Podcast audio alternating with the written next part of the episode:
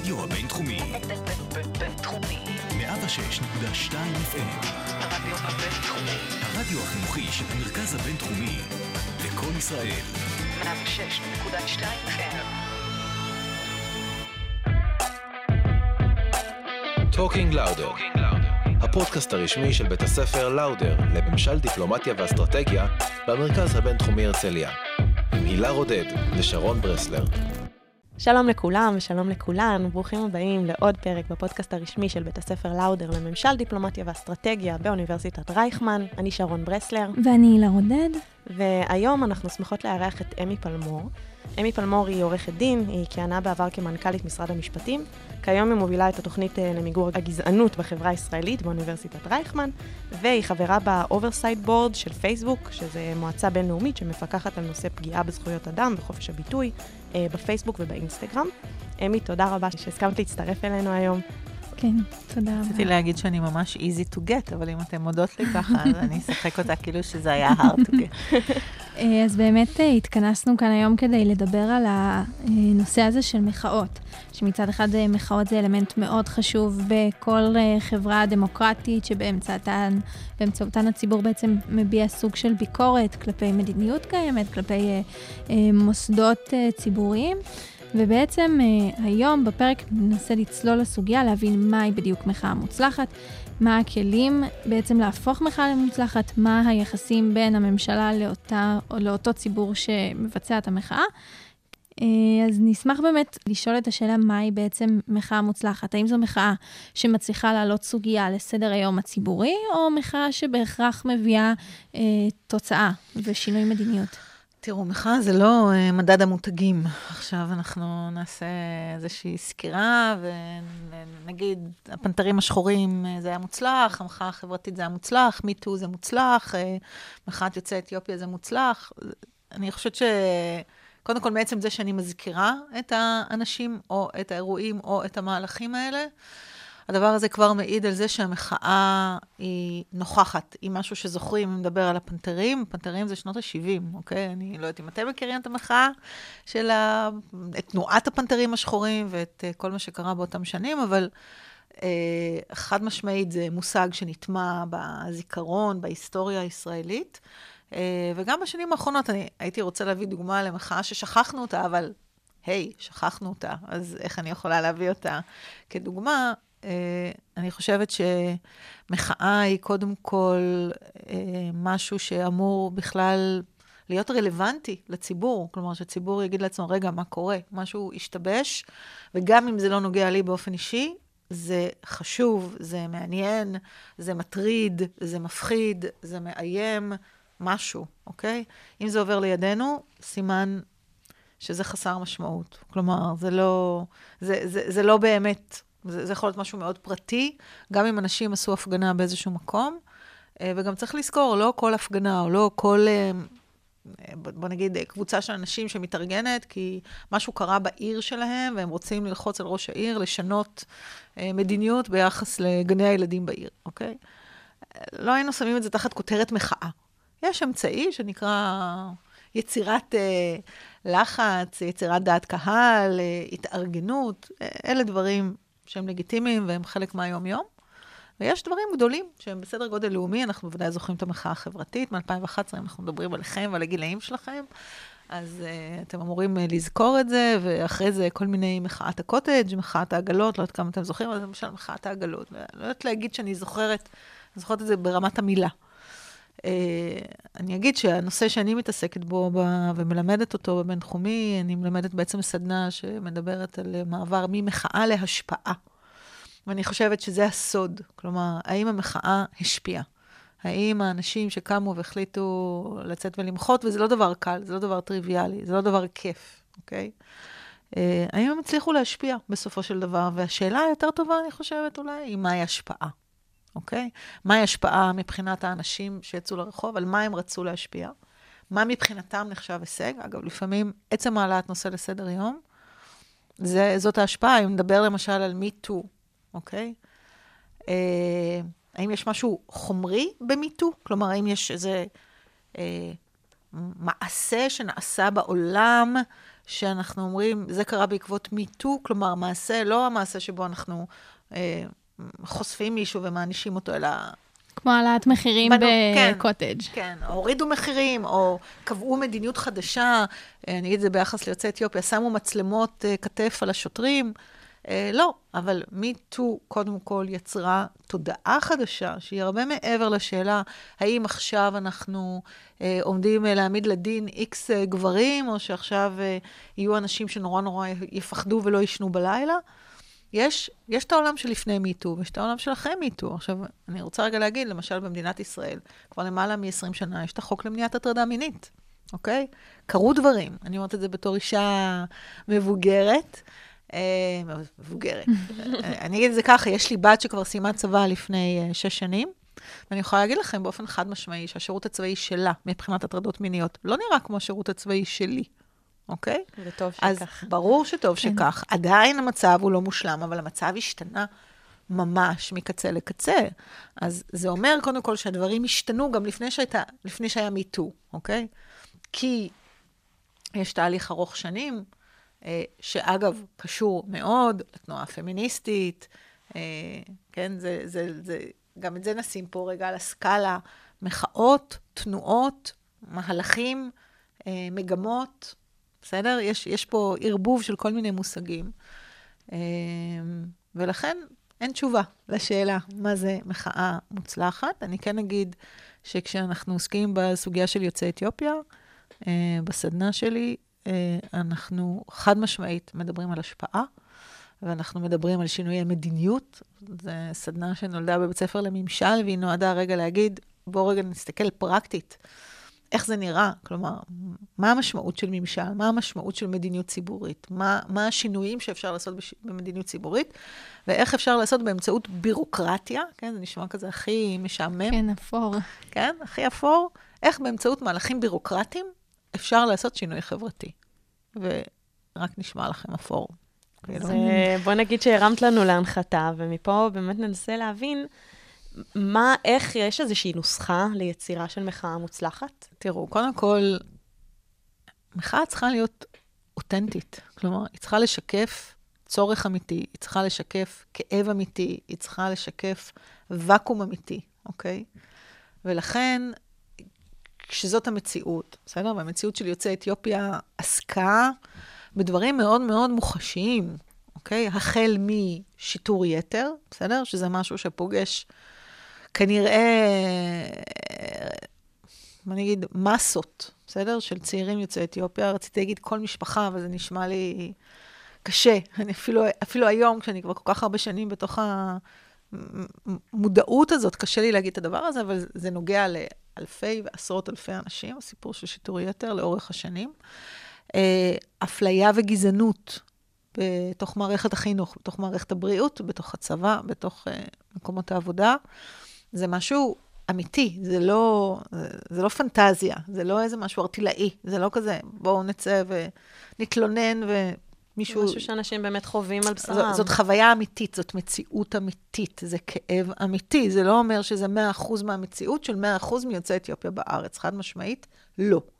אבל זה דבר נוכח. ואז השאלה היא, איך אתה מייצר את השינוי? השינוי, אגב, הוא קודם כל באמת מלצאת לרחוב, קודם כל, ולספר לנו כחברה, שמה שידענו ביחס ליוצאי אתיופיה, הוא השתנה.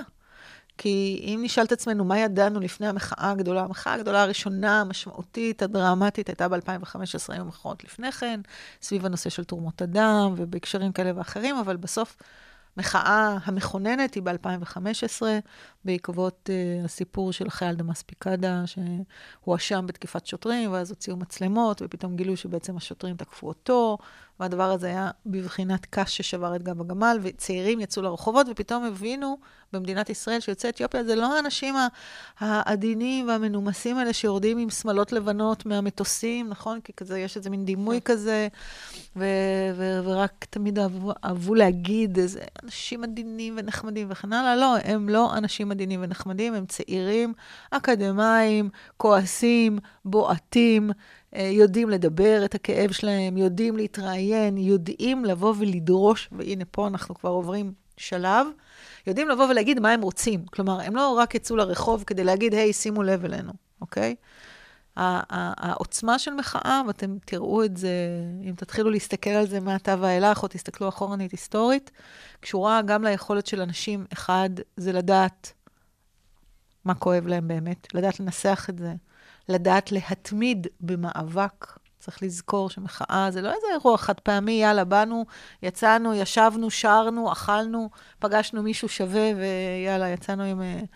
יצאנו עם זוגיות מ- מללכת למחאה, או מהאוהלים, אה, בש... איפה זה היה? בשדרות רוטשילד.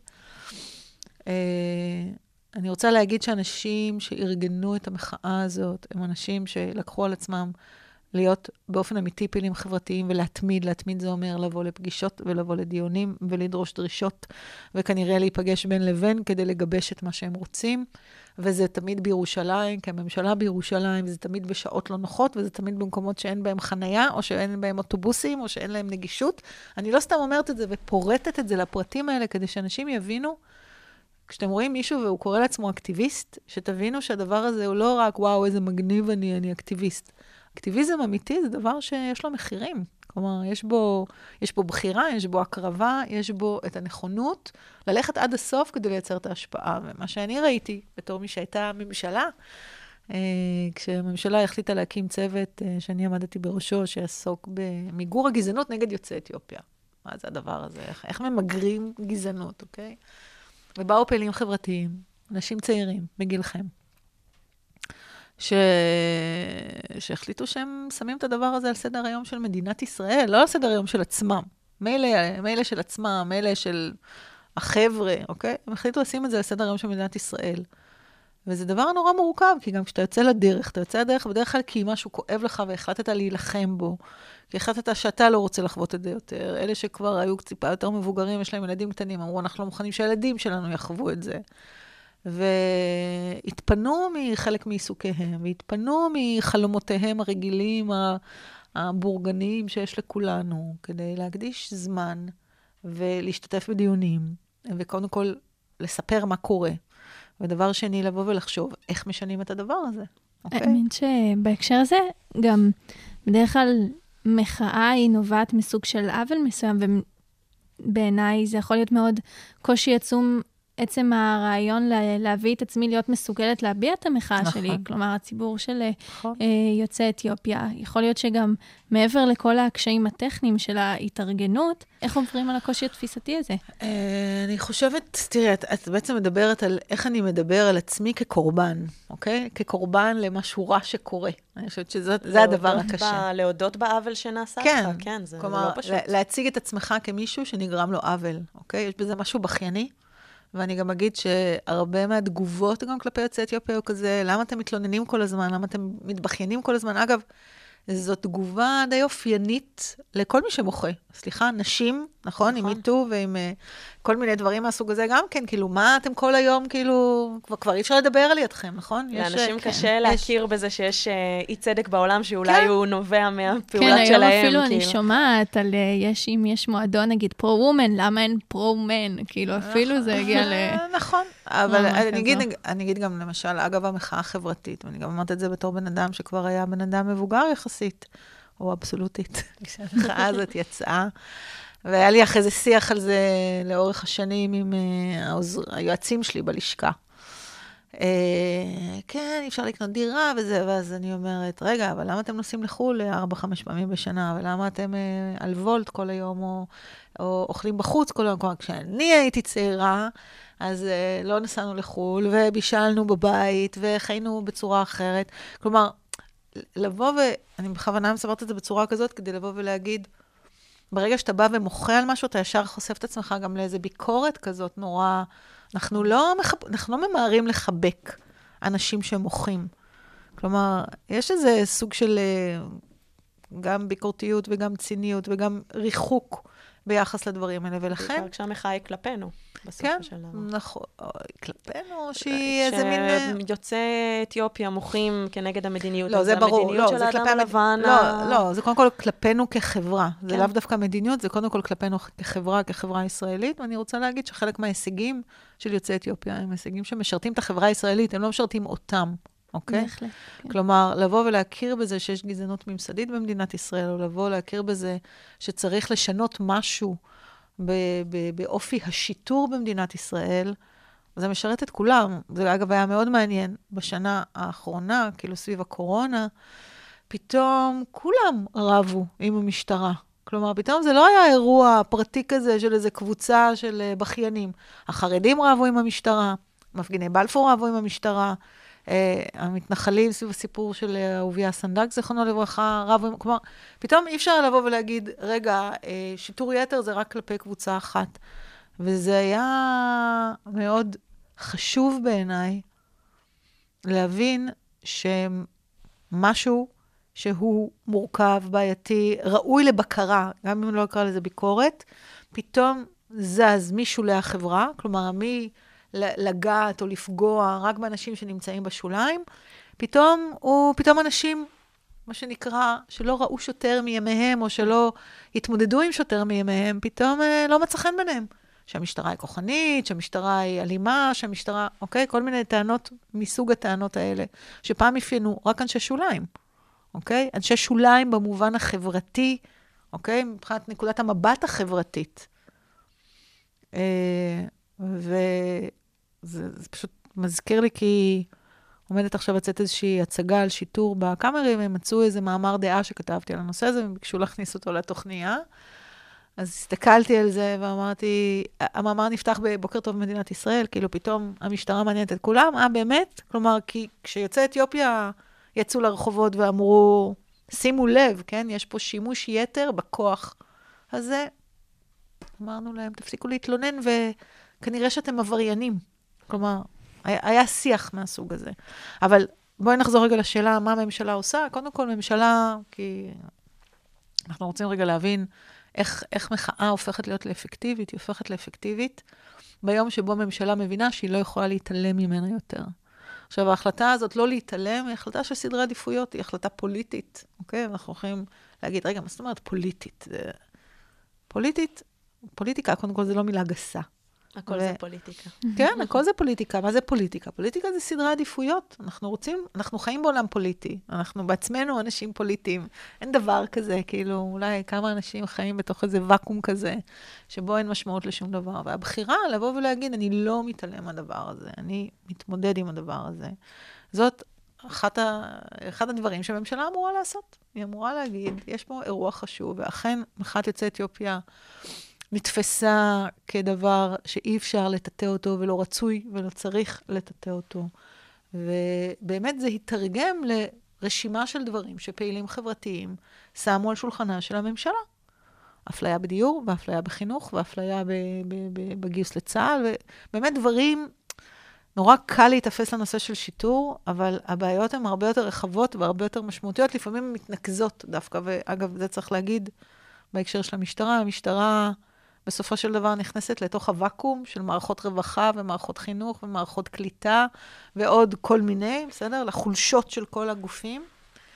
אה, ולמשל להבין שמערכת החינוך אה, נהגה להתייחס לכל ילד שעולה לכיתה א', שהוא יוצא אתיופיה, כאל ילד שזקוק לעזרה, שזה משהו שאנחנו אומרים אצלנו רגע בהתחלה, רגע, מה לא בסדר עם הדבר הזה? מה משובש בדבר הזה? מה זאת אומרת? זה משהו טוב, המדינה רוצה להשקיע, רוצה לעזור.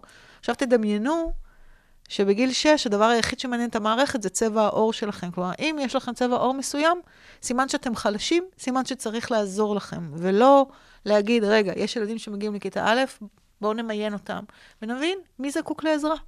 אני עכשיו- חייבת להגיד, להתייחס רק למה שאמרת עכשיו, שזה זה גם ממשיך, אחר כך זה ממשיך לצבא. אני זוכרת שהייתה לי חיילת, בבקשה. אני שירתתי בדובר צה"ל, מקום של אנשים, אה, כן. אחד-אחד, באמת, אנשים איכותיים. חיילת אתיופית, חצי אתיופית, שחייבו אותה שיגיעו אליה, שאני אגיע אליה לביקור בית. והיא אמרה, על מה ולמה? כן. אני חיה טוב, אני במצב סוציו-אקונומי גבוה, כן. למה? למה צריך להפלות אותי? והיא שלחה מכתב לראש אכ"א שהחריג. אותה. אוקיי.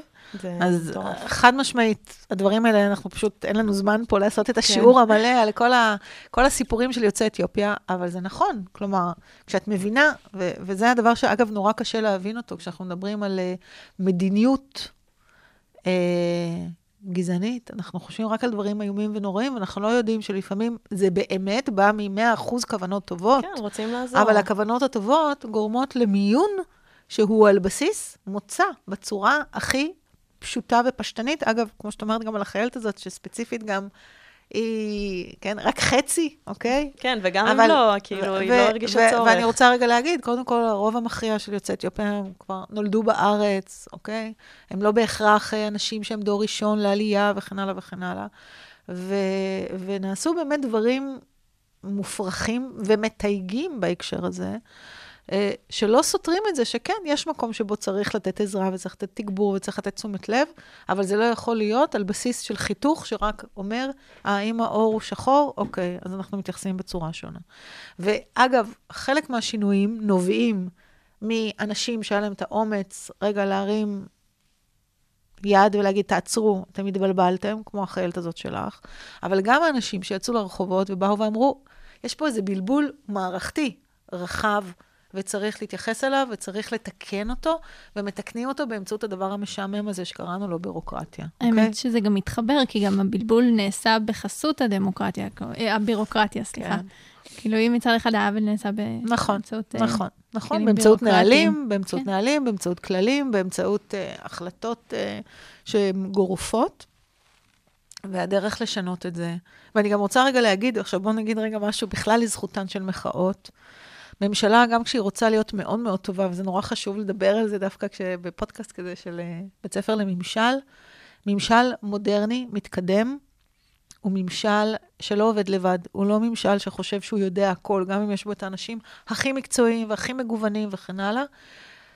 ממשל איכותי היום, וזה משהו שבאמת הולך, כאילו, התחיל בארצות הברית ורץ, כאילו, בכל העולם, הוא ממשל שעוסק בשיתוף ציבור, הוא ממשל שעוסק בהיוועצות, כלומר, הוא לא אה, אומר, אני עכשיו הולך לשנות משהו, ואני אעדכן את האזרחים כשאני אגבש את, ה, את, ה, את השורה התחתונה, והם כבר יסתדרו. אנחנו, אנחנו ניפגש ביישום. לא.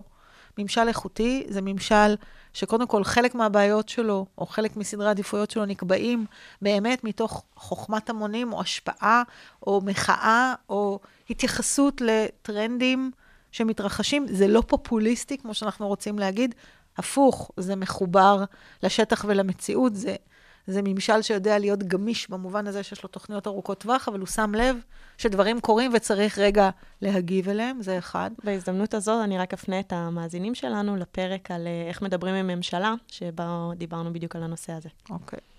והדבר השני הוא שכשמחליטים לעשות משהו, אז מתייעצים, מייצרים שיתוף ציבור, מזמינים אנשים מהציבור לקחת חלק בתהליכים. בוועדות שאני עמדתי בראשם, עמדתי בראש ועדה, כאמור, למיגור הגזענות, אחרי זה עמדתי בראש ועדה שעסקה בהפללת לקוחות זנות, ואחרי זה בוועדה שעסקה בצמצום הפוליגמיה, ובכל אחת מהוועדות האלה הייתה פנייה בעצם לציבור לבוא ולקחת חלק. כלומר, לא רק לשלוח uh, תגובות בכתב וכן הלאה, ולא רק להתייצב בפני הוועדות האלה ולהעיד או, או להביא חומרים, אלא בחלק מהוועדות פשוט באו אנשים והשתתפו. היו חלק מהצוות, כתבו את המסקנות יחד איתנו. ו- וזאת באמת, קודם כל, נורא חשוב לדבר על זה בעיניי, ואני שמחה שהחלטתם להקדיש פודקאסט לסוגיה הזאת, כי אני חושבת שלפעמים אנשים נורא ציניים כשהם רואים קול קורא כזה מהממשלה שבא ואומר, בואו תשתתפו, ובא לי להגיד לכם, הלו, הלו, שימו לב, זה אמיתי. כלומר, באמת באו אנשים, אני, אני אוהבת לקרוא לזה, מהרחוב, והם כתבו יחד איתנו, אוקיי? הם היו שותפים, הם קיבלו את הטיוטות, הם באו לדיונים, הם פגשו את הפקידות, הם שאלו שאלות, הם קבעו אה, את סדרי העדיפויות של במה נתעסק. באמת, כאילו, הכל נגזר בסוף מאיזו החלטת ממשלה, אבל הייתה להם השפעה עצומה, ו, ואני חושבת שאנחנו צריכים אה, להגיד לעצמנו שאנחנו יכולים לעשות כל מיני דברים בחיים, כל אחד יעשה את בחירותיו ומה הוא רוצה להתעסק, אבל שמדי פעם נשים לב שקורה משהו במשהו שאכפת לנו, ונחליט שאנחנו לוקחים בזה חלק. ונחליט שאנחנו תורמים לזה, ואנחנו רוצים להשפיע על זה, בין אם זה איכות סביבה, בין אם זה זכויות נשים, בין אם זה מאבק בגזענות, בין אם זה קידום דמוקרטיה, אה, בין אם זה צרכנות, בסדר? זה דברים שיכולים להיות אה, באמת מתחומים מאוד מאוד שונים אחד מהשני. אה, לא לוותר לממשלה, אוקיי? ואני גם רוצה רגע להגיד שלפעמים זה ברור, כן, שלא כולם בממשלה הם כאלה נהדרים ונפלאים, כמו שאני מעידה על עצמי, כמו ששמתם לב. אה, ולפעמים עושים שיתוף ציבור כי אין ברירה וזה, אבל לפעמים בא בן אדם שהוא קוץ בתחת. ואין לך ברירה, כי כאילו הזמנת, ועכשיו מישהו מתעקש על זה, שדברים ייעשו בצורה מסוימת, ומצליח להשפיע. ובעיניי, אני הייתי רוצה שיצאו מאוניברסיטת רייכמן אנשים שרוצים להשפיע. אה, אז אה, בגלל זה גם אני מלמדת, וגם בגלל זה אני באה לדבר איתכם, ובאופן כללי קוראת לאנשים אה, למצוא את הדבר שהם רוצים להשפיע עליו, ולא לוותר על זה. זה לא חייב להיות משרה מלאה 100%, זה יכול להיות בחירה ברגע מסוים בחיים. וזהו. האמת שבהקשר הזה אני חושבת שזה מדהים גם לתת לה מחאה פנים. כלומר, אה, אם יש ועדה בכנסת, מרכז המחקר והמידע של הכנסת יכול לכתוב את, ה, את הנייר הכי אה, זה, אבל ברגע שבא אה, בן אדם עם התחושות האותנטיות וואו. והאמיתיות שלו, זה ממש נכון. אני חייבת, אני חייבת להגיד שבסיפור הזה של יוצאי אתיופיה, באמת הגיעו חבר'ה מדהימים. ואגב, מדהימים אך כועסים בטירוף, עם אפס אמון כלפי הממשלה, עם, עם, גם עם מסרים, כאילו שהשטח בוער ומי יודע מה יקרה. ואני חייבת להגיד שבחוויה שלי, אה, גם מצד אחד מאוד מאוד התחברתי לאנשים, אה, הרגשתי שאני חייבת להם, הרגשתי שאני לא יכולה לאכזב אותם, וגם הרגשתי שהם הצליחו לשדר לי באופן אמיתי כמה המצב הוא קשה, ושאם הממשלה לא תפעל ותפעל מהר, המצב הולך להידרדר. ואני הייתי רוצה שכל בן אדם שנמצא בממשלה, יהיה לו פרצוף מול, מול, מול עצמו, כשהוא צריך לטפל בדברים. כלומר, שהדברים לא יהיו מגובה. כן צריך שיהיה לנו את מבט העל, כן, אתה גם לא כל היום יכול להיות רק עסוק באיך אני איך, איך אני דופקת חשבון למישהו שעוד נכנסתי ללב, או שמאיים עליי, או שמלחיץ אותי, אוקיי? לא, או שמסמס לי, כמובן, בעידן שאנחנו חיים בו, וואטסאפים חופשי, אחת בלילה, כאילו שבת, זה, כאילו באלף ואחד נושאים. אבל כן הייתי רוצה שאנחנו נבין כאזרחים, שאנחנו מסוגלים באמת לתת פנים לבעיות שמעסיקות אותנו. וכדאי שהממשלה תרד לשטח, או שהשטח יעלה אליה, אבל שהחיבור הזה יתקיים. כלומר, שזה לא יהיה ממגדל השן, כן, בהרי ירושלים, אנשים שנורא אכפת להם, אנחנו נורא ערכיים, איבדנו לשירות הציבורי, כי מאוד אכפת לנו וכן הלאה, אבל בסוף אנחנו די מנותקים, אוקיי? ולכן לי היה מאוד חשוב גם כמנכ"לית, לגרום גם למנהלים וגם לעובדים לרדת לשטח, לראות איך דברים נראים, לשמוע אנשים, לקצר טווח. וחד משמעית, כאילו, בהקשרים של מחאות, אנשים, וזה אגב חוזר לשאלה הראשונה הראשונה שלכם, אני לא חושבת שיש מחאה מצליחה בלי התמדה. כלומר, ו- ואנחנו רואים אנשים שזה דרך חיים עבורם, כלומר, זה, זה השליחות שלהם, זה, ה- זה, זה, זה הכוח המניע שלהם, וקשה מאוד לעמוד בפני אנשים כאלה, מאוד. אני חייבת לשאול בהקשר של uh, מחאת uh, יוצאי אתיופיה. התחושה הייתה, וגם השיח אה, היה מאוד סביב נושא האלימות. והתחושה שלי זה שבהרבה מקרים, בלי אלימות, או לפחות הפגנת כוח מאוד מאוד מסיבית, אי אפשר לעשות שום דבר. קודם כל, זה נורא מעניין, כי כשאמרת אלימות, הייתי בטוחה שאת מתכוונת לאלימות שמופנית כלפיהם. נכון, אבל השיח בציבור של הכללי, מה שנקרא, היה על למה היינו מקשיבים להם אם הם לא היו הופכים... את אה, מרימה לי להנחתה, כי קודם כל, באמת רציתי קודם כל לחזור לגיל שלוש ולהגיד, רגע, מי התחיל, אוקיי? כן. אז אם אנחנו בחזרה בגיל שלוש, מי שהתחיל זה מדינת ישראל, היא זאת שהתחילה, בסדר? והחוויה הראשונית היא חוויה של אלימות כלפי יוצאי אתיופיה, או אלימות uh, פיזית, או אלימות, uh, בוא נאמר, שיח, שיח אלים, שיח מבזה, שיח משפיל, או השפלה בפועל וכן הלאה. ואני חייבת להגיד, כאילו, שלא שמתי לב, אני מתה על המשפט הזה שכזה, כולם דיברו עליו, איבדתם אותנו. כן. אה, באמת? כי מה? כי כולנו באמת, נורא היה אכפת לנו כלומר, אם, אם היה לנו רחפן שהיה עובר מעל כל המחאות שהיו של יוצאי אתיופיה, מה היינו רואים שם? המוני אנשים שאינם יוצאי אתיופיה, שיצאו לרחובות והזדהו והבינו את המשמעות של לצאת לרחוב ולהרגיש לא מוגן כשאתה נער יוצא אתיופיה, כי, כי אתה החשוד המיידי. אה, אז, אז אני חייבת רגע להגיד, אני בוודאי הבן אדם האחרון שחושב שאלימות היא דרך תקשורת נכונה וכן הלאה. יחד עם זאת, אין, אין, אין מחאות אה, עדינות ומנומסות, יש גם את המשפט הידוע שאומרים על נשים, נשים מנומסות לא עשו היסטוריה, מקווה שאתן מכירות את, ה, את האמירה הזאת. אה, כן, מחאה זה דבר שצריך להיות מטלטל, אוקיי? אה, זה, זה דבר שאמור להכניס אותנו לאי נוחות. זה לא משהו שנעשה באיזה פינה שקטה ונוחה באופן שלא מפריע לנו לחזור הביתה. עכשיו, אני אומרת את זה בתור בן אדם שהיה לו את המזל לא להיתקע, בסדר? לא להיתקע באמצע איילון, לא בדרך לחתונה, ולא עם צירים בדרך לבית חולים, ולא עם אלף מצבים איומים וקשים ונוראים.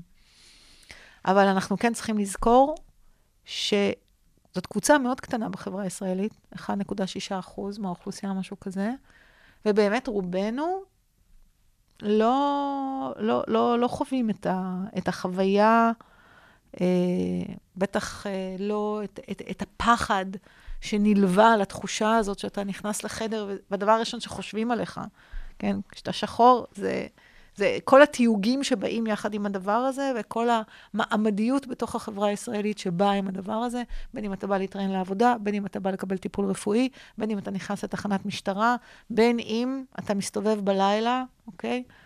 אה, אני אגיד שבמקרה אתמול בערב הייתי בהצגה בתיאטרון החאן בירושלים, ובא איתי מישהו שנהיה חבר שלי מאז, אה, מאז שעבדנו בצוות הזה, אבי יאלו, וכזה חזרנו ב-12 בלילה, חוב עמק רפאים בירושלים, וכזה חצינו לא במעבר חצייה. ואז איזה מישהו כזה אמר לנו, היי, רגע, בואו, בואו שני מטר כאילו למעבר חצייה, ואז כזה צחקתי, אמרתי, אני יכולה לחצות איפה שאני רוצה. אמרתי לאבי יאלו, אתה כדאי שתחצה כחוק, כי בוא נאמר, יש סיכוי שאתה תמשוך יותר תשומת לב אם אתה, אם אתה לא מציית לחוק. עכשיו, אפשר לצחוק כמה שרוצים. אה, אני אגיד את זה בתור אישה. אה, אני לא חושבת שיש גבר שיכול להבין את חוויית הפחד שלי בתור אישה, אני כבר בת 55, כשאני חוזרת בלילה בחושך לבד. אין, מה לעשות, זה לא... לא אותו דבר, בסדר? יש אזורים בארץ, אגב, שלא נעים פשוט לחזור בהם בלילה, בערב, מה שלא יהיה, לא משנה מי אתה. אבל בגדול, בגדול, בגדול, אני בתור אישה יודעת שמילדותי, מאחר ועסקתי במשפט הפלילי, אז אני יודעת שגם נשים מאוד מבוגרות הן קורבנות אונס, אוקיי? אין מה לעשות, כלומר, ולכולנו יש אבות, אחים, בנים, ואי אפשר להגיד שהם לא אוהבים אותנו ולא אכפת להם מאיתנו, הם לא חווים את החוויה. הם, אי אפשר לדמיין את החוויה, אי אפשר, זה נורא מצחיק, אני מסתכלת על התיק שלי, למה? כי אני רציתי להוציא את, ה, אה, את המפתחות של האוטו שלי. שאני, שאני הולכת איתם ביד, שזה משהו שרק נשים עושות. נכון. גבר הולך, גבר הולך עם המפתח שלו 100 אה, מטר אה, ברחוב, או, או נמנע למשל, אני עושה שמיניות באוויר, נגיד, כי אני בתל אביב, לא לחנות בחניון. בחניון תת-קרקעי, כשאני חוזרת בלילה, כי אני לא רוצה לרדת לחניון לבד בלילה. זה לא, ולא משנה מה יגידו לי על סטטיסטיקות וכן הלאה, בסדר? לי מספיק אונס אחד בגן העיר, כדי להיות מבוהלת. עכשיו, אני חוזרת לשאלה שלך על מחאה. אני לא, לא, לא, לא חושבת ש... שבאמת החברה הישראלית התעניינה ביוצאי אתיופיה ובמחאות המנומסות של הקהילה הזאת, עד שהן לא הפכו להיות מחאות אה, שהן בוקס בבטן. ואת הבוקס הזה בבטן, כנראה שאנחנו היינו צריכים כחברה. ווואלה, באמת, כאילו, אני ממש עקבתי מקרוב אה, בכל תקופת הקורונה על התגובה החברתית, למה שנקרא, ליחסים בין אה, אזרחים אה, למשטרתם. ואמרתי לעצמי שאנשים אה, שלא באים ממקום של שנים על גבי שנים של חוויית שיטור יתר, התפוצצו על השוטרים.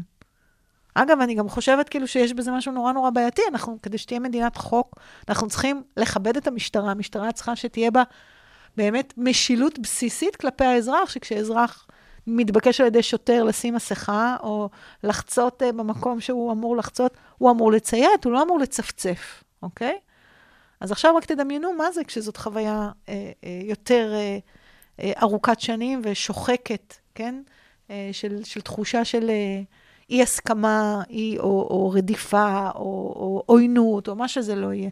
ולכן, אני מסרבת לדבר אני חושבת שאנחנו עוד לא, עוד לא קנינו כחברה את הזכות אה, לעשות את הנו-נו-נו הזה על האלימות במחאה.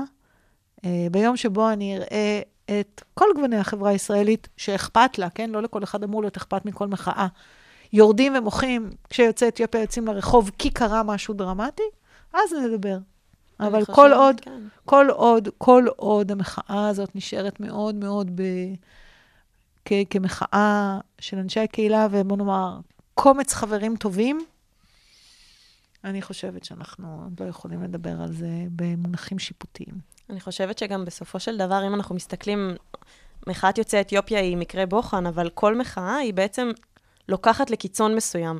זאת אומרת, אה, אני הרבה פעמים שומעת את הביקורת על מי-טו. תראו, גברים לא יכולים יותר לדבר עם נכון. נשים, הם לא יכולים להסתכל על הנה, אישה בלי בבקשה. לפחד ש- ש- שזה... ואני אומרת, טוב שכך. וזה, אני בעיניי, זה, זה צריך להגיע לקיצון מסוים, כדי שבסופו של דבר זה יגיע לאיזון. אוקיי. אמ, שזה מעניין. ואת בעצם- לא היית רוצה שיגידו לך, זה נורא אגרסיבי, המיטו הזה, כן. נכון? זה נורא אגרסיבי, זה נורא עוין, למה אתן כל כך מרירות? אוקיי? כן, זה... וואו. בסדר? כן, ההערות אוקיי? אז... אה, וגם, אני, אני רוצה באמת רגע להגיד, אני באמת, נדבר רגע גם על אה, מחאות אה, אה, אחרות. מחאה זה דבר שבא מתוך כאב. מחאה לא באה מתוך נוחות ו... אוקיי, בואו נטפל באיזושהי בעיה. כי אז זה לא מחאה. יש אנשים שעוסקים ביום-יום שלהם, אתה יודע, פעילים, במסגרת של עמותות, במסגרת מקצועית כזו או אחרת, בסוגיות שצריך לתקן בחברה הישראלית. מחאה זה כשמתפוצץ משהו, אוקיי? עכשיו, מחאות, אני גם רוצה רגע להגיד, על רקע עדתי, גם אנחנו מדברים, אגב, כן, על... אה, אפשר לדבר על מיטו ואפשר לדבר על, אה, על, על, על, על רקע של דברים שמחלקים אותנו כקבוצות שונות בחברה הישראלית. גם אה, אבישי בן חיים עם תיאוריית ישראל הראשונה וישראל השנייה, הוא מנהל מחאה. אפשר להתעצבן, אפשר להגיד למה וזה, ולמה הוא מחמם, ולמה הוא מייצר את העודף אה, התייחסות לדבר הזה. אבל אני חושבת שכל אדם שמכיר קצת את ההיסטוריה של מדינת ישראל יודע שזה יושב על משהו, אוקיי? כלומר, השאלה, האם כל ילד במדינת ישראל מקבל את אותן הזדמנויות מבחינת חינוך, מבחינת מוביליות חברתית? ו... לא, התשובה היא לא. לא. אוקיי? עכשיו, אנחנו גם לא כאלה מיוחדים, בסדר? זה מאפיין כל מיני חברות בעולם, וזה הסיפור שלנו. והוא הוא מייצר את ההנכחה של הסוגיה הזאת באופן הזה. אה, אז, אז בואו, אני חושבת שיש מילה שלא אמרתי אותה, אה, שהיא כזאת מילה נורא בוגרת, זה חשוב שאני אגיד אותה. היינו רוצים להגיד, כדאי שהמחאה תהיה קונסטרוקטיבית, כלומר, שיצא מזה משהו, אוקיי? שלא רק אה, נעלה משהו על סדר היום, אבל אגב, זה גם קשור ליכולת של מי שמוחה. לפעמים מי שמוחה, כל מה שהוא יודע לעשות, זה להעלות נושא על סדר היום, הוא לא יודע לפתור את הדבר הזה. האם בגלל שאין את הפתרונות אני אמורה לא למחות? אני אמורה לשתוק? אני לא אמורה לדבר? אני לא אמורה להציף משהו? התשובה היא לא. ברור שהאידיאלי זה שגם יהיה לי את היכולת אה, להגיע לאנשים הנכונים בממשלה ולהשפיע, בממשלה, בעירייה, באיפה שזה לא יהיה, ולהשפיע. אבל זה חוזר לשאלה שלך, אין מחאות נחמדות. אין דבר כזה. גם אם בסוף יושבים בשדרה ושרים שירים, או גם אם יש איזה רגע של סולידריות כזה, אין מחאות נחמדות, ומחאות הנכים, באמת, כאילו, זה אנשים, אנחנו צריכים רגע להבין שאנשים יוצאים מכאב עצום. וכשהם יוצאים מכאב עצום, הם לא שואלים אותנו באיזה אופן מתאים לנו, ובאיזה יום, ובאיזה שעה, ואיפה אנחנו בדיוק נהיה, כשהם יחליטו להגיד לנו, תעצרו הכל ותשימו לב אלינו. באמת אני חושבת שגם נסכם את הפרק, ובאופן אישי למדתי פה כמה דברים חדשים, וגם מה שאמרת על השוטרים בקורונה, פתאום חשבתי על זה, לפני זה לא, לא עשיתי את החיבורים האלה בכלל. אז אני חושבת שזו הייתה הזדמנות מאוד אה, טובה לשים את הזרקור על, אה, על הסוגיות האלה, אז באמת תודה רבה לך שהגעת אה, לשוחח איתנו כאן היום. אה, תודה רבה גם לכל המאזינים שלנו, אנחנו Talking Lauder, הפודקאסט הרשמי של בית הספר לאודר לממשל, דיפלומטיה ואסטרטגיה באוניברסיטת רייכמן. הפרקים שלנו זמינים להאזנה גם ב Spotify וב Apple פודקאסט. נתראה בפרק הבא, ונזכור אה, לתמוך במחאות צודקות. בהחלט. תודה. רבה. על ההזמנה. תודה רבה. תודה.